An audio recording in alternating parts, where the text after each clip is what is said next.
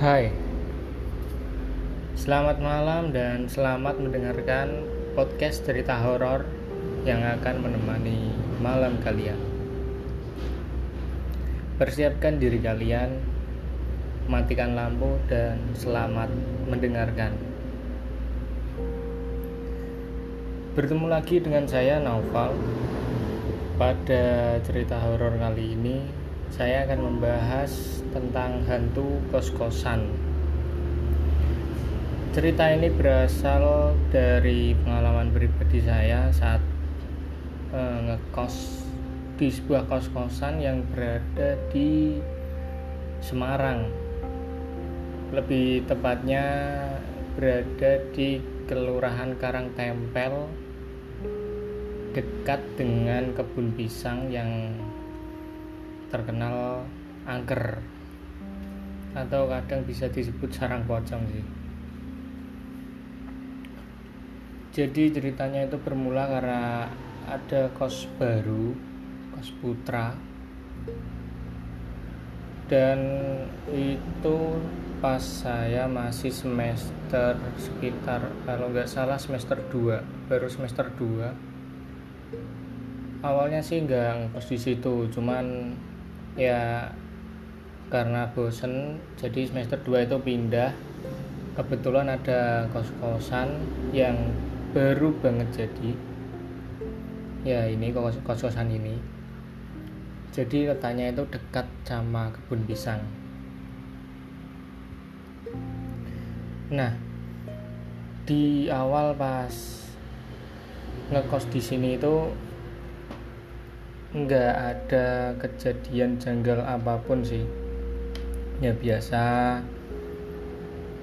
Cuman anehnya itu kan kos dua lantai.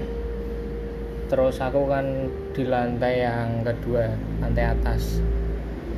Nah anehnya itu kamar belakang lantai dua itu jarang sekali ada yang ngisi ya awalnya sih para penghuni kos lainnya sih nggak nggak curiga gitu. Terus ada suatu momen di mana itu ada yang nempatin kamar paling belakang kos-kosan lantai dua. Tapi nggak berselang lama satu minggu setelah mereka tempatin tuh langsung tiba-tiba di apa keluar gitu cabut gitu mereka.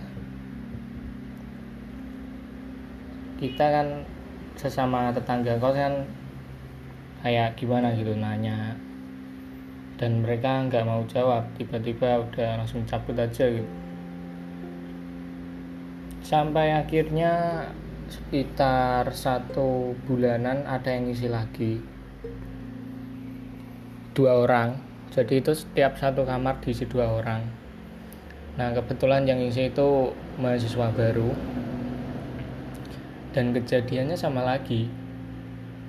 Setelah seminggu ditempatin mereka langsung cabut gitu aja. E, hingga suatu ketika ada momen di mana kamar tersebut dalam waktu dua bulan itu hampir setiap satu minggu pasti ganti penghuninya.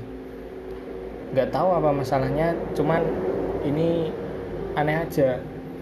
Kita semua itu kayak kok ini kamar belakang kok kayak gini ya? Emangnya ada apa sih? Jadi memang benar kamar paling belakang di lantai dua itu ya letaknya emang paling belakang deket kamar mandi gitu kan. Jadi anak-anak kos yang berada di kamar-kamar depan itu lantai dua itu pada e, istilahnya itu jajali.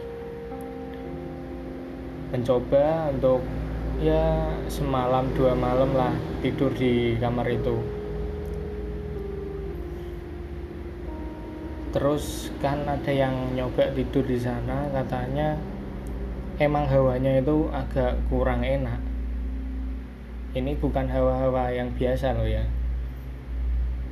Auranya itu agak kurang bikin tenang gitu. Kayak ada sesuatu. Sampai suatu ketika ada yang bilang bahwa di kamar itu itu ada pocong. Mereka itu kan berdua ya. Yang satu sholat di dalam yang satu lagi mandi. Nah yang sholat ini merasa kayak tadi kayaknya ada orang masuk dari pintu. Jadi sholatnya itu agak lebih maju dari pintu jadi tidak menghadap ke pintu ya. Seolah-olah orang yang sholat ini temen-temenku sih. Temanku yang sholat ini ngerasa kayak ada temennya itu barusan masuk gitu dari kamar. Dan ternyata pas selesai sholat dan itu itu nyata pintu masih ketutup lalu dia habis sholat itu langsung lari sekenceng-kencengnya keluar kamar. Sampai satu kos-kosan itu kaget.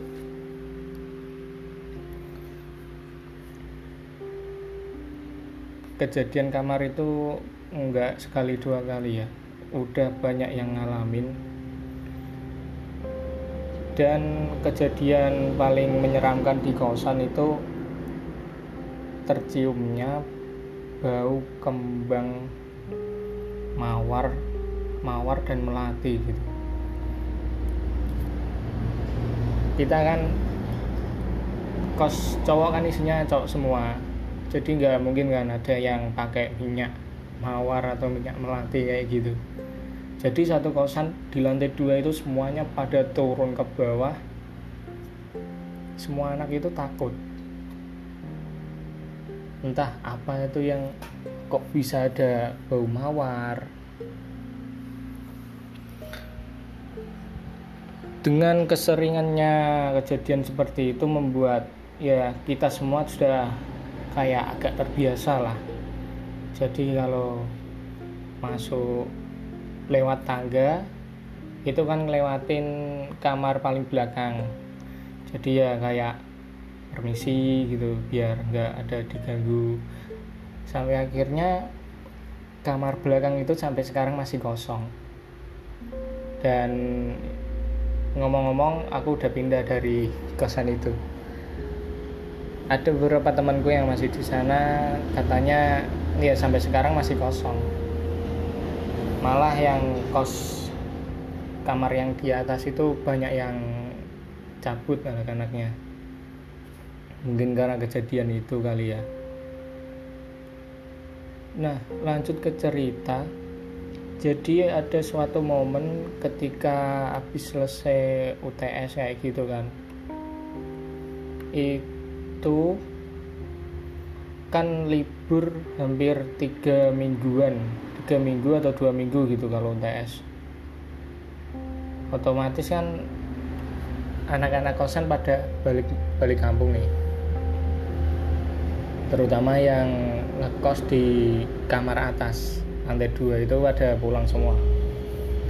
Nah suatu ketika aku sendiri eh, ke Semarang ada satu kegiatan yang di mana aku jadi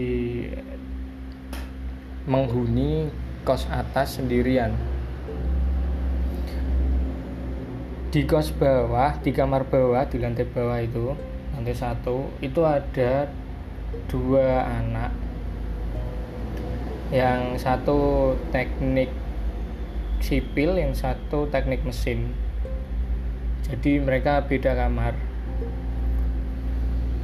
Nah suatu ketika aku kan apa itu mandi dan aku sadar banget kalau di kosan atas di kamar atas itu itu nggak ada orang sama sekali. Itu cuman aku saja di atas yang di bawah dua orang. Dan di bawah dua orang itu pas kejadian itu mereka itu malah nggak ada di kosan. Jadi di kos itu sepi banget cuman aku jadi ya karena keseringannya ada kejadian kayak gitu ya aku merasa kayak eh masa bodoh lah. Sampai suatu ketika pas aku mandi itu kan tangga yang menghubungkan lantai satu dan lantai dua itu terbuat dari plat gitu dari besi. Jadi setiap ada orang naik tangga itu pasti kedengeran eh, langkah kakinya nah anehnya pas aku mandi dan aku yakin kosan itu udah kosong karena dua orang di lantai bawah itu udah keluar. Tiba-tiba itu ada suara langkah kaki naik. Cedang cedang cedang kayak gitu. Nah aku mikirnya ada orang. Perasaan tadi nggak ada orang deh. Soalnya kalaupun ada orang terus mereka mau ngapain ke Semarang? Gitu nggak ada udah udah ini libur kan. Pas udah selesai mandi aku coba cek kan tiap-tiap kamar aku ketok pintunya satu-satu. Dan nggak ada respon sama sekali dari penghuni kos lain itu salah satu kejadian paling menyeramkan sih. Selain kamar kosong paling belakang itu. Terus ya aku cepet-cepet gitu kan.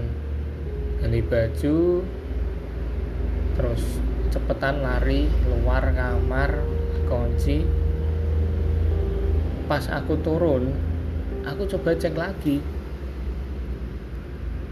di lantai bawah itu nggak ada orang sama sekali. Pas aku cek uh, parkiran dan ya motornya nggak ada nggak ada siapa-siapa. Jadi aku kayak wah ini ini ini gawat sih kos ini. Terus ya akhirnya karena saya kira kurang nyaman saya dan teman saya akhirnya memutuskan untuk pindah dari kos-kosan tersebut. Karena ya kita ngekos kan cari buat kenyamanan gitu kan. Kalau dapat gangguan-gangguan kayak gitu terus kan kayak gimana gitu. Nah jadi seperti itu ceritanya. Cerita hantu kos-kosan ya nggak tahu jelasnya gimana. Itu entah hantu pocong atau apa itu nggak tahu. Jadi buat kalian yang sudah mendengarkan podcast kali ini terima kasih. Nah, sampai jumpa di podcast horor selanjutnya. Bye bye terima kasih